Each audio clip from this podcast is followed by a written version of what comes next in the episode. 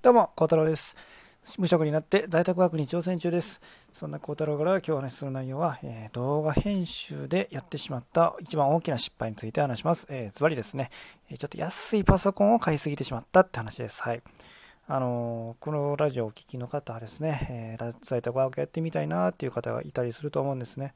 で、えー、今日、今日の話はですね、えその中でね、動画編集についてちょっとお話ししていきます。あの僕ね、いろいろ、あのこれまでね、え7月末までサラリーマンしてしながら、まあ、副業でね、いろいろ在宅ワークをして生きていってから、まあ、8月からあの在あの無職になって在宅ワークでやっていってるんですけど、え動画編集についてはですね、実はあの副業中にはやってなかったんですね。全然やってなくて、もうその、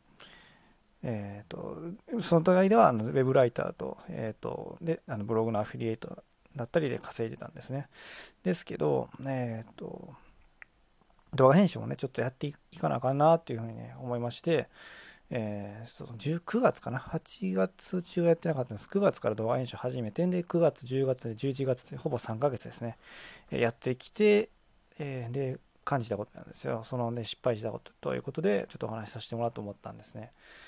まあ、その冒頭に言った通りね、ちょっと安いパソコンをね、ちょっと買ってしまったなっていうのが正直失敗やったなと思ってます。そのライターとか、えー、ブログとかする分であれば、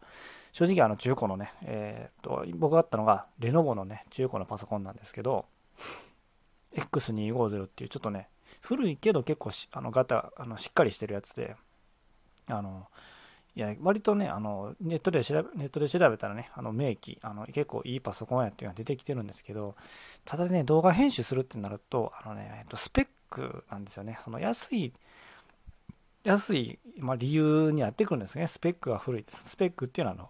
あの、パソコン、性能です。車で言ったらなんかエンジンが、ね、あの、よえー、いいエンジンだったりとか、あの、ね、軽自動車なのか、なんか、えー、と大きい車なのかとかねあるじゃないですかああいう感じでパソコンで言うとスペックっていうと同じようにその動画編集するときにその出力というかあのあの動き処理能力がねあの追いつくんかどうかっていうところをですね、えー、ちょっと、ね、正直確認しなかったんですよね そこまでちゃんと確認しなくて、その動画編集ソフトがね、やっぱりパソコン動かなあかんですけど、ね、当たり前ですけどね、動画編集するなら。えっ、ー、とね、動くは動くけど、めっちゃね、警告出るんですよ。毎回立ち上げるときに、あの、安いパソコン買っちゃったんで、その、えっと、まあ、動くけど、本当にやりますか？みたいな感じで警告出るんですね。あの、まあ、動画編集ソフト、僕が使ってるのは Adobe のプレミアプロっていう、えーと、ソフトで、えっ、ー、とね、まあ、ちょっと詳しい話はね、あの、またホームページとか見てもらったら分かると思うんですけど、ただ、やっぱりね、足らないとですね、あの、カクカク動くんですね。で、カクカク動くし、あの、声、ことあの映像と声が合わないんですよね。この編集した後も確認してですね、ちょ再生しよう、再生するじゃないですか。でも、音声と映像が合わないんで、全然確認できないんですよね。で、で、動画編集なんでね、最終的にはその動画ファイルを作成するんですけど、あのじゃあそのね動画ファイルを作成するボタンをポチッと押したらですねじゃあね15分20分ぐらいでささっとファイルができるんかっていうとそれもね処理能力がパソコンが遅いせいで1時間半か1時間ぐらいかかっちゃうんですよ。これがまた苦痛でだから自分が作った動画の確認するのに毎回ね最終的にそのテロップ入れたりした動画確認するのに1時間半は待たなあかんみたいな状況があって、すごいね、あの、効率よくないなって感じてたんですね。なんで、あの、これから、あの、動画編集をね、あの、在宅ワークでやっていきたいって人はですね、あの、パソコンについてはですね、ほんとちゃんと投資をして、初期投資をした方がいいいいかなと思います。で、で、あの、ノートパソコンでなくてもいいと思います。あの動画編集を本当にやるんであればですね、やっぱり動画編集するときはあのデスクトップのあの、ね、あの大きいパソコンですね。もうイメージしてもらったら分かると思うんですけど、あのでかいドーンって置いて、で、モニターもデカーンと大きいやつですね。で、そっちの方が高いんじゃないのって思われるかもしれないです。僕、てか僕もそう思ってたんですよ。ノートパソコンの方が安いんじゃないのと思ったんですけど、全然逆なんですよね。ノートパソコンの方が実は高くて、あのギュッとこの性能を凝縮する技術があの必要な分ノートパソコンの方が高いっていうふうに思ってもらったらいいんですけどだからねついついノートパソコン買っちゃったんですよね。でもよくよくいろいろ調べてみたら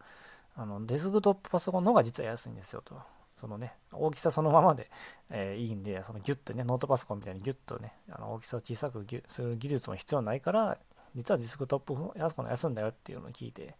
ほーってなって、えっ、ー、と、このね、ラジオ今撮った、撮ってるこのちょっと前にですね、実はパソコン、新しいパソコンを発注しました。パチパチパチパチパチ、ちょっとパチパチボタン。パチパチパチ、ささやかな拍手ボタンですけど、はい。あの、デスクトップのね、あの、えっ、ー、とね、もうちょっとね、あの、本当マニアックなパソコンを買いましたんで、あの、あのゲーパソコンでゲームをするね、あのプロのゲーマーさんとかが使うようなパソコンで、だけど、デスクトップなんデスクトップのそういうパソコンなんですけど、ただね、全然安いんですよ。あの、今、皆さんご存あの、あなたこで聞いたことあると思うんですけど、MacBook Pro とかあるじゃないですか。あの、Apple コンピューターのね。ああいうのやと、もしかしたらね、さ30万以上かかるようなスペックが15万ぐらいなんですよ。で、買えるっていうので、半分以下なんですよね。うん、だから、えー思い切ってね、あの、まあ、妻にもちゃんと相談して、ちょっと買わしてもらいました。もうこれをパソコンで100万ぐらい稼ぐぜって感じで、あの、はい、買いました。はい。なんで、結局僕はだから、ノートパソコン買った上に、またこのディスクトップパソコン買っちゃったってことで、まあまあ、ノートパソコンも、あの、そのライターとかする分にはね、いいですし、どっかね、あのこれから先ね、なんかお仕事をもらいに行くためにね、出張とかするときにはね、あの、あったほら、あるに越したことないんで、まあ、それはいいかなと思うんですけど、やっぱ動画編集をね、するってなった時にやっぱりちょっと、うん、もうちょっとちゃんと選んどきゃよかったなっていうのは本当に失敗だったと思うんで、このラジオを聴きの方はですね、そういう失敗してほしくないんで、えー、安い、まあね、初めに戻りますけど、動画編集を買うときね、用のパソコンを買うんだったら、やっぱ安いパソコンはやっぱりやめときましょうと。で安いパソコンで何が、なんであかんのかっていうと、あの、スペックですね。動画編集ソフトが動くちゃんとスペックを確認して、ね、買いましょう。ね、で、スペックっていうのは、えっと、車で言ったらエンジンが何個ついてるとか、エンジンが何個じゃない、出力がどれぐらい出るとか、そういうような意味合いで、あの、パソコンで言うと処理能力とかですね、そういうのがあるんで、あの、しっかり確認してもらって、あの、あのパソコンを選んでください。で、ノートパソコンっていうのにこだわらず、あのデスクトップパソコンね、大きい方を買ってもらった方が、実は動画編集するのであれば、えいいかなと思います。はい。えっ、ー、と、ということで、ちょっと失敗、本当に結局失敗だったんでね、まあ、失敗と言いつつ、まあ、まあ、ノートパソコンはね、あの、買ったことにはそんな後悔はしてないんでね、このね、あの今、あのレノボの中古のパソコンで、2ヶ月間で何本やったかな、10本以上、まあ、確実に収めてるんで、納品してるんで、15本ぐらいはね、納品させてもらったんで、本当に、あの、いい経験になりました。こんな、逆に言うと、本当にレノボの中古のパソコンでも、まあ、カット割りっていうかね、その動画をカッカッカッと切っていくような、あの、作業であれば、そこまで問題ないんでね、その、でもテロップとか入れ出すと、だんだん急に重たくなってですね。で、音声も BGM とかつけると、どうしても重たくなってしまって、再生、ね、ソフト内で再生すると、どうしてもなかなか、あの、聞き取れなかった、聞けなかったりするんですけど、本当カット割りっていう作業だけあれば、まあ、中古のパソコンでも十分かなっていうのは感じ、感、分かったんですけど、まあ僕はちょっとこれから先もうちょっと動画編集で、お金をね、稼ぎたいんで、この思い切ってデスクトップのパソコンを買うことにはしてます。買うことにしたというかもう注文しました。はい。なんでまたね、これからもあのまた、え、動画編集でね、在宅ワークする人に向けてまた情報発信していきますんでね、えー、よかったらフォローボタン、いいねボタン、コメントよろしくお願いします。はい。えー、ということでね、これからもあのまあ、在宅ワークということでね、あの、これから先必要になってくるんでね、その、今ね、このラジオ聞いてるあなた、きっとまあ、まあ、サラリーマンの方もおれば、えー、実は主婦で、実はあのね、ママさん、パパさんで、家にいて、もうちょっとね、何が稼げたらなっていうような人がいると思うんですけど、動画編集はね、あの、本当あの、おすすめです。あの、時間短めですけど、あの、結構稼げる、ああの、部類です。ただ、やっぱり初期投資がね、どうしてもかかっちゃうパソコンがいるっていうのがあるんで、そこだけはネックなんでね、またその次回、別の放送でね、ライターとかブログとかの、本当初期投資がかからないような副業ですね、あの、在宅ワークについてもまたあのお話できたらなと思います。そちらもね、失敗談交えて 話していきたいなと思いますんで、よかったらまた、えー、聞いてください。ということで、最後までお聴きいただいてありがとうございました。えー、次回はまたよろしくお願いします。それではまた、バイチャ